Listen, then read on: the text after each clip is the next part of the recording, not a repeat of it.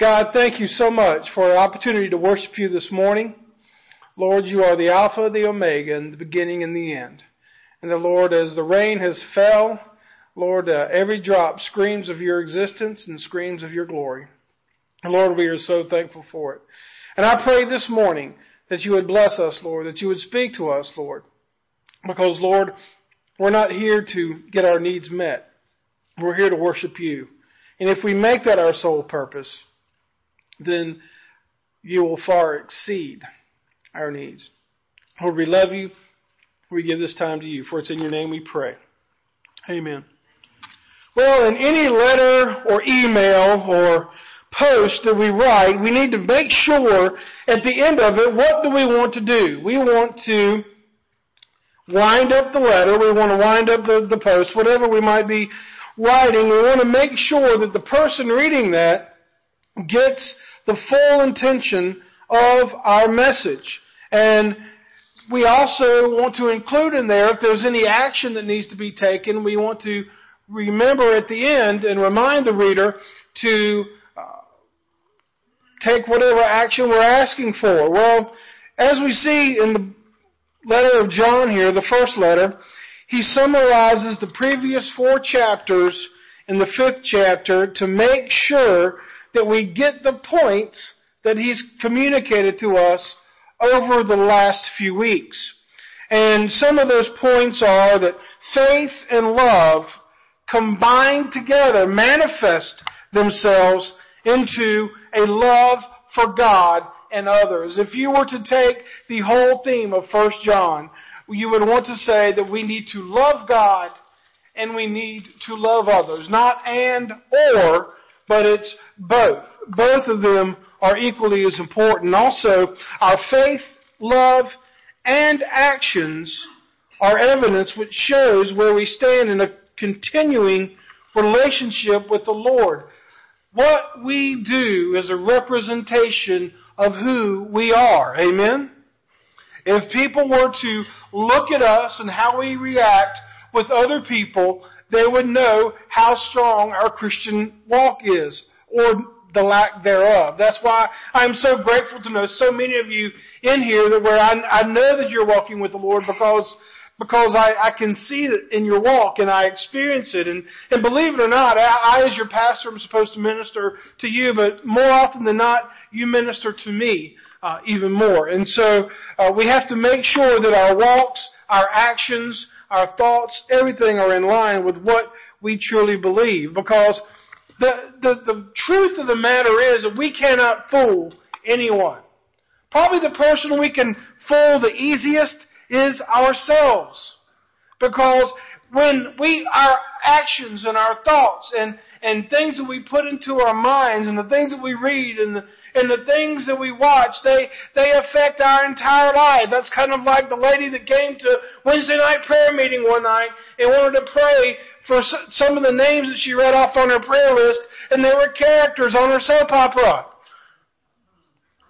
You have lost reality when you are praying for somebody's baby that has been gone for 20 years and then coming, you know, all of these different wild stories. But, but yeah, if someone, if all they do is watch those programs, that's going to be on the forefront of their mind.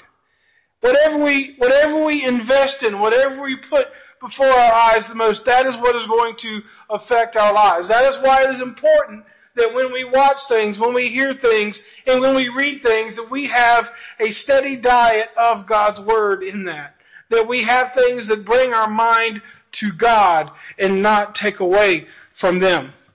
Well, as we begin with chapter 5 today, in verses 1 through 5, we see this point, is that obedience brings victory by faith. Obedience brings victory by faith. Well, let's look at verses 1 through 5. John writes here, Everyone who believes that Jesus is the Messiah has been born of God, and everyone who loves the Father also loves the one born of him. And here we go. This is how we know that we love God's children when we love God and obey His commands. For this is what the love of God is, to keep His commands. Now His commands are not a burden, because whatever has been born of God conquers the world. Let me read that one more time. Because whatever has been born of God conquers the world. This is the victory that has conquered the world, our faith. And who is the one who conquers the world? but the one who believes that Jesus is the Son of God. How do we become victors in this world? How do we conquer the world that we are living in? How do we listen to the news? How do we read the newspaper? How do we see what's going on in the world and not feel like that we are getting beaten down to a pulp? How do we overcome these things? How do we conquer these things when the world tells us to sit down, shut up, be quiet, and don't tell anyone about our faith because it's a personal thing to you. You keep it to yourself and we'll all be okay. How do we stand up in a dark world? Understand that the world is getting darker and that is not something to be fearful of. This is an exciting time to be a Christian because the darker the world becomes, the brighter your light will shine. And how does our light shine? It is through faith. We can conquer the world because Jesus has conquered it. And how do we do that? Through our faith in Jesus Christ. So we need to have a love for God. And how do we show our love to God? By keeping His commands. They are not a burden. Isn't it amazing that everything that God has created, everything that God has created obeys Him except one creation? And what is that? Man. You and I. We are the one creation that has the opportunity to accept Him or reject Him. Gravity obeys God. Fire obeys God. Animals, they have instincts. They have hereditary genes. They have things, they have a circle of life, so to speak, that they exist in that God has wired them for. Snow, storms, tornadoes, hurricanes. We know that even the winds and the waves obey God, do they not? When Jesus was on the lake and he told the winds and the waves to stop, he said, Peace be still, and they stopped. God controls everything, and, and everything is under his control, and, and they are obedient to him except mankind. And we see a great illustration of this in the story of Jonah. God asked Jonah to go preach to the Ninevites. Jonah didn't want to go. He rebelled. And so God used a storm, a great fish, and even a little worm to testify to Jonah that he was in control. He used his creation to show Jonah the right way but yet Jonah still rebelled. Is that you? That was me at one time, to where everything that I would encounter, everything that would happen in life would scream of God's existence, but I thought I knew better. God, I understand what you were doing, but I don't want to. Kind of like we're standing up and we're saying, heck no, I don't want to go. I don't want to do it. Have you ever been brazen enough in your life to tell God that? oh no, you wouldn't do that. Not in those words per se. But there are times where we say, God, you can have everything but this. Or God, I trust you, but just not with this. You know, Jesus take the wheel, but I'm still going to have my hand on it. Well, the drift of the church to abandon God's moral absolutes in the time John was writing this was slow. They didn't just wake up one day and say, We are going to abandon God's truth. It was a slow, gradual, and continuous slide. And we have to be careful. Whether it is slow and continuous or outright rebellious, it is still the same attitude. The reason the church today, when I say the church, I mean as a whole, the reason the church has become diluted today is because we lost sight of the fact of being not conformed to this world, but being transformed to the world. And instead of us impacting the world, the world has impacted us. The attitude of consumerism runs rampant in churches. It's not about what we can do for the Lord, but it's about what the church can do for us. It's kind of like going through the K&W cafeteria, you know. I'll take this and I'll take a little bit of that. Does this have this? Does this have that? I was talking with the staff the other day and I want us to begin praying. We need to pray for God to send missionaries to Homeland Park Baptist Church. What do you mean, preacher? We need missionaries. We need people that are going to come into this church, and it's not going to be about what the church can offer them, but about what God has called them to do to make Homeland Park Baptist Church what God wants. We need to pray for missionaries to come into this field. Amen? And so join me, church, and pray for that because I understand some of you physically cannot do some of the things that we need. But there are some of you that could but won't. And for those things that we cannot do, it's kind of like, I love our, our, our, our building and grounds committee, our, our maintenance men, they, they are awesome. When, when I first got here, I told Odell and some of them, I said, look, I am not a fix-it man. Y'all fix the church and I'll preach. And, and that's how, they don't let me touch stuff, do you, Odell? No, I can't touch anything. But you know, it's like it's like he said, it's, it's, we've got this understanding and, and they're doing a great job. And I told them, I said, look, fix what you can fix and then outsource what you can't. And so at some point we understand that there are some things that this church can't do, and right now there are some things that it can't. So we need to pray for God to bring the people here to do that. Sometimes I think we're just kind of waiting around and waiting for God to send that magical person one Sunday and then everything is going to take off like that. Could that happen? Absolutely. God's done bigger things. But do we expect that? Are we praying for that? I'm praying that those that are able in our church to do will do, and those that cannot, God will bring those people. And it's going to take time. But we have to, how can we be victorious in this? How can we conquer this? We can conquer it through our faith. And our faith gets legs when we pray. So pray for missionaries to our church. Let us not slide away from the Lord, but draw closer to Him. We also obey God because He calls us His children. I obey my Father because I'm His child. I obey God because I'm His child. But see, the problem is, is that so many people in our culture today cannot identify with being a child of God because their own families they come from have been dysfunctional. That they have no sense of a father being the figurehead of the family or, they, or having someone that cares for them. Our family structures have broken down. They can't identify with that because there is no harmony within their family. Maybe someone, maybe a parent is too busy. Or maybe they're absent. Or maybe they're too worried following their needs rather than the needs of their family. And there are other families to where the parents just live in the house and the kids run the family. How do you express to a child that has run the family all of their lives and told mom and dad what to do that there is a God that loves them and they need to submit to Him?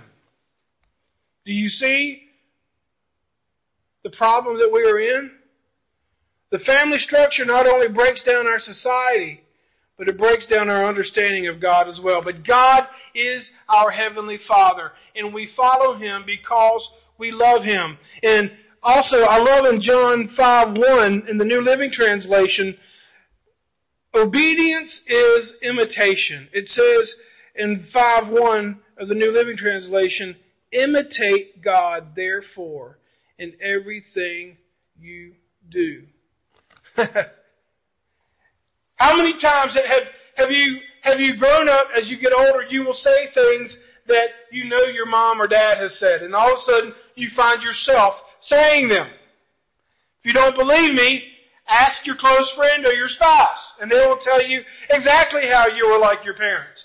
But that is probably not a discussion I would probably have because you could probably get into World War III with that discussion, could you not?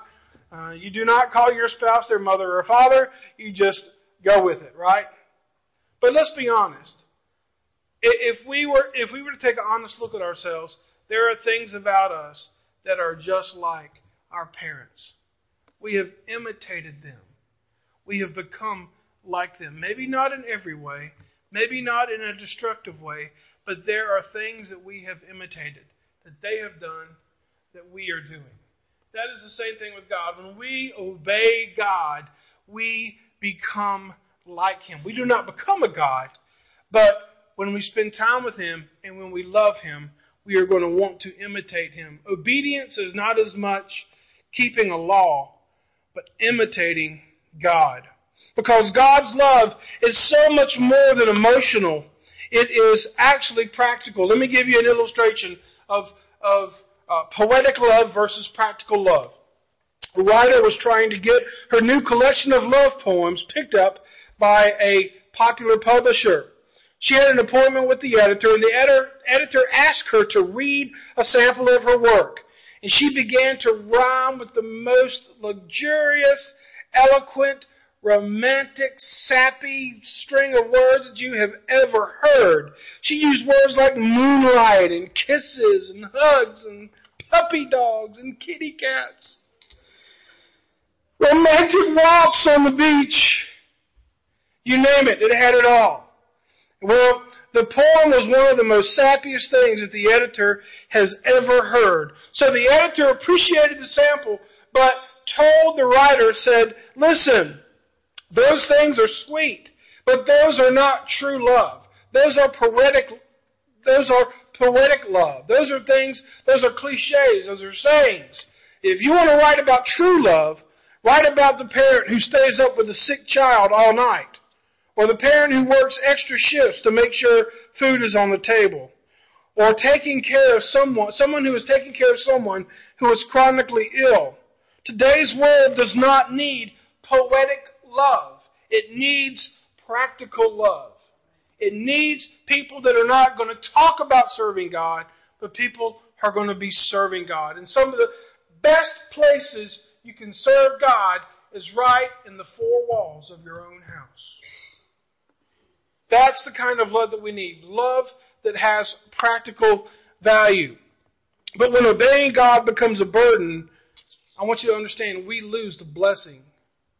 If, if obeying God is a burden to you, you are losing the blessing. Just ask someone who has lost a loved one that was sick. And you talk to them, and I guarantee you they'll say, Yes, taking care of them was hard, but I would do anything to have one more day to take care of them. Yes, those days were hard, but now when you look back, you treasure every moment with that person. And when it comes to obeying God, there are going to be things that are going to be hard. You're not going to know how you're going to make it. You're not going to know, you're not going to understand how it's going to work out. All you can do is take that blanket obedience and step out in faith and know that God is going to bless you because if you lose the love in your obedience, then you have lost the blessing of it. And before you know it, it'll be gone. Victory lies in the battle of our sinful nature and our regenerate nature. In other words, when we become a Christian, we become a new creature. We are regenerated. But yet our old life is always in conflict with that. In verse 4 of chapter 5, it says, Because whatever has been born of God conquers the world, this is the victory that has conquered the world, our faith. Our victory is a result of our faith. And also, our love and our obedience also represent our relationship with the Lord. For example, a football team was practicing for their playoff game after an undefeated season. Several of the players were dragging around during practice, and they were giving a subpar effort at practice today before they were having their playoff games They had gotten a big head because they didn't feel like they needed to practice because the team that they were playing, they had already beaten previously in that season. Well, the coach picked up on their attitude and he challenged them. He told them, he said, boys, you either need to start practicing or take off those uniforms and quit the team. Because when you wear that uniform, you represent this team. You represent those that played before you and those that will play after you. You represent the school that you're playing for. You represent the families that are supporting you through this. So if you want to give a half effort, don't bother. Folks, when we give half effort in our obedience to God and loving others, we are giving a bad picture of who God is. It is important that we make loving God and loving others a priority in our lives. Well, how can we claim victory? Well, let me show you a few things that we see for victorious living. John's claims for victory. Number one, in verse 17 of chapter 4. These, these are all things that have been previously in his work. Number one, we belong. 1 John 4:17 says, For we are as he is in this world. We, like Christ, are in this world. We belong. The second thing we see is that we take action. In 1 John 2 7, it says, We walk in the light as He is in the light. We have to be obedient. We walk. And then finally, we speak out. In 1 John chapter 2, verse 6, it says, Those who say they live in God should live their lives as Jesus did. It's not just about being a Christian, it is about sharing that faith with others. And we make these claims by faith, and we live these claims by acting on them. The second thing we see that Jesus is all or nothing. Jesus is all or nothing. Verses 6 through 13. Jesus Christ, He is the one who came by water and blood, not by water only, but by water and by blood. And the Spirit is the one who testifies, because the Spirit is the truth. For there are three that testify the Spirit, the water, and the blood. So, what are the three things that testify for Christ? It's open book test. I just read it. The Spirit and the water and the blood. These, if you are going to put Jesus Christ on trial and he was, he was to have supporting witnesses, it would be the water, the blood, and the Spirit. And as we continue to read, says, let's pick up at verse 9. If we accept the testimony of men, God's testimony is greater because it is God's testimony that He has given about His Son. The one who believes in the Son of God has this testimony with Him. The one who does not believe God has made him a liar because he has not believed in the testimony God has given about His Son. And this is the testimony God has given us, eternal life, and this life is in His Son. Now, I'm about to read to you two verses that I hope that you either have highlighted or noted or underlined or in some way you give some emphasis, some, some, some, some gravitas to these two verses because these two verses are the benchmark. These two verses are the gate to know whether someone is a Christian or not.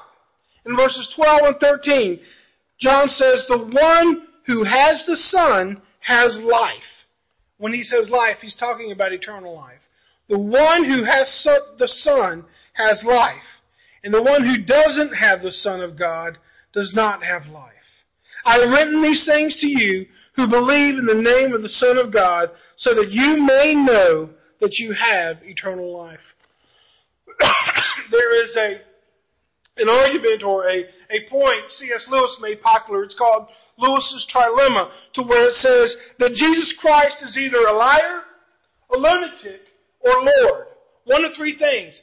If Jesus is a liar, then he's made all these claims and they never became true.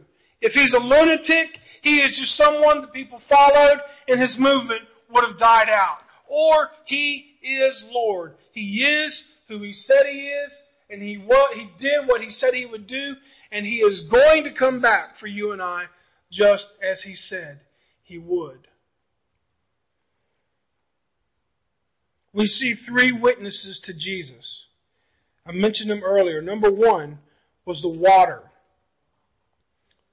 The water was referring to Jesus' baptism.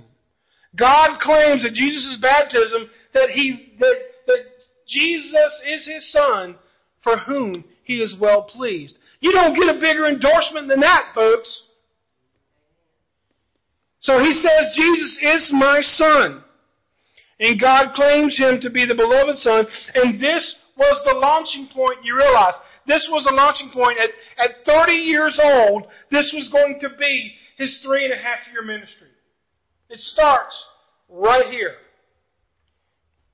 at the water. Then when we see at the blood, the blood was Jesus' substitutionary death on the cross. We see an earthquake where Jesus at that moment bore our sins on the cross. When God Himself had to turn His, His gaze upon His Son turn away from His Son because your sin and my sin, everything that we had committed or will commit, have been placed on Jesus Christ. Folks, let me tell you something. How do you think God can look at you and look at me when we have sin in our lives when He can't even look at His own Son with sin in His life? If you have sin in your life, your fellowship with God is broken. Sin is a serious thing, so serious that Jesus shed His blood for it. Then also we see in the blood, it made believers. The blood made believers. We see in Matthew 27, 54 that even the centurion says, this man truly was the Son of God. And then we see the Holy Spirit also testifies to Jesus.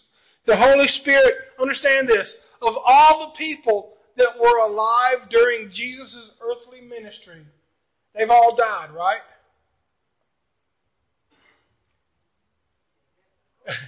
of course, because if they haven't, they're really getting a senior adult coffee, aren't they? They have no problem with that. There's only one person that is still alive today that was alive when Jesus walked this earth, and that person is called the Holy Spirit. And that Spirit is testifying on behalf of the Son. And also, the Holy Spirit testifies, it says in Romans 8, 15 through 16, For you did not receive a spirit of slavery to fall back into fear, but you received the spirit of adoption by whom we cry out, Abba, Father. The Spirit Himself testifies with our spirit that we are God's children. So if you were to go back and look at 1 John 12, 1 John 5, verses 12 and 13, I want you to see that this is the gospel made simple. If you want to tell somebody and talk with somebody, or even know for yourself whether you are a Christian or not, he who has the Son has life. He who does not have the Son does not have life.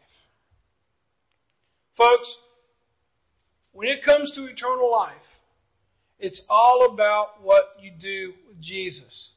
That is why so many cults and so many radical leaders take Jesus out of the picture because he is the crux. He is the turning point. He is a deciding factor on whether someone has eternal life or not. And finally, Jesus' response versus our response. We see a prayer that John ends his letter with. He says, Now this is the confidence we have before him. Whenever we ask anything according to his will, he hears us. And if we know that he hears us, whatever, he, whatever we ask, we know that what we have asked him for. If anyone sees his brother committing a sin that does not bring death, he should ask, and God will give life to him. To those who commit sin that doesn't bring death, there is sin that brings death. I'm not saying that he should pray about that.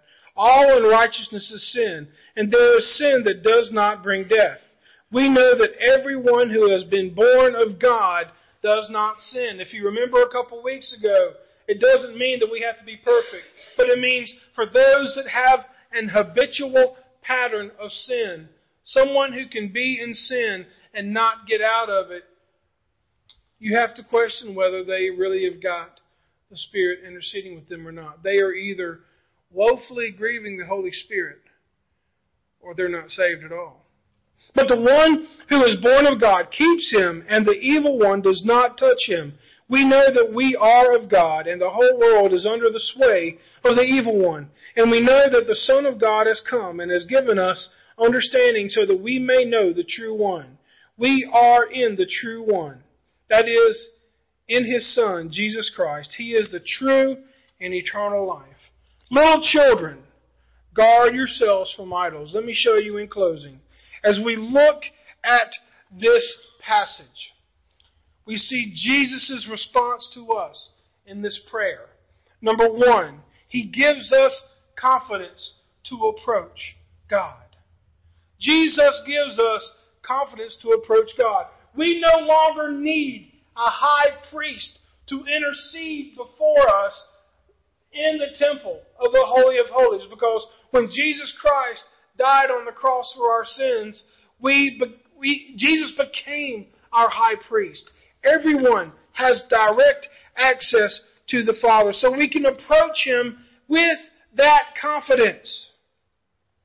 Number two, Jesus responds, He will answer our prayers when they are according to His will. It might not be the answers we want, but He says He will answer. Jesus also moves us to love our brothers and sisters in Christ enough to hold them accountable. Accountability, I love that. You know what accountability is. When you tell someone, look, if I go off the rails, I give you the the right or I need you to help me get back on the rails, right? And we all say, yeah, I'd love to do that. But when it comes right down to it and someone holds you accountable, are you going to have a loving spirit towards that person? Or if someone holds you accountable and you know that they're not doing what they need to do, do you love them enough to stand in their face and say, stop? Accountability is something that he gives Christians. Also, he protects us from evil and he gives us the means to understand him. We understand God because we have the Holy Spirit. Those are what those are things that Jesus does for us. But now what is our response? I love this. Verse 21. Little children, guard yourselves from idols. Little children, guard yourselves from idols. If you would allow me, let me read to you the New Living Translation on that. The New Living Translation says, Dear children, keep away from anything that might take God's place in your hearts. Keep away from anything that might take God's place in your hearts. So as we have taken this journey through 1 John, I hope you understand that Jesus is the key to everything. We worship Jesus today. And, and, and I don't want to fool you. I don't want you to think that, that sometimes I hear sermons and it's like every week, it's like the preacher saying, just accept Jesus and everything else will turn out all right. That's not always the case. Matter of fact, if you accept Jesus Christ into your life, it'll end up getting harder because you're going to want to let go of things that are harming you and your relationship with Him. You're going to want to fix things with loved ones. You're going to want to start putting your life back into order. But the thing is, you're not doing it alone. You have the Holy Spirit to help you. You have victory you can become a conqueror because Jesus has already conquered the world. What are you doing with Jesus? Is he your Savior? Is he your Lord? You know the difference, right? There, there are, are hundreds, millions of people that will accept Jesus as Savior. Yep, I got my fire in church. Whew! I'm not going to be a crispy critter. I, I'm head bound. Amen. You know, no hell for me. I prayed the prayer. I walked the aisle. And that's as far as it goes. But there's that other part where Jesus is Lord. To where Jesus is in the driver's seat. And your will becomes His will. And it starts to make a difference in your life. Everything hinges on Jesus. And we need to love God and we need to love others. If you have these three aspects in your life, you are a believer. And if you don't, you need to search your heart. Because God manifests Himself in lives that are changed. We need to live differently from this world. And if you'd like to accept Jesus Christ this morning as your Savior and Lord, we're going to give you an opportunity to do that. Or you might say, I've, I've got, I've been to church and, and I understand for the first time that it's not just about praying a prayer, but it's about living a life with Jesus Christ in control. If you'd like to do that, you can come forward. Or if you have a prayer need, or you'd like to join this church, I beg you, don't wait another Sunday. If God is tugging on your heart, come forward today. I'm going to ask Jason to come up front, and he will receive you. And he is more than capable of talking with you and praying with you. If you would stand, please, for this invitation.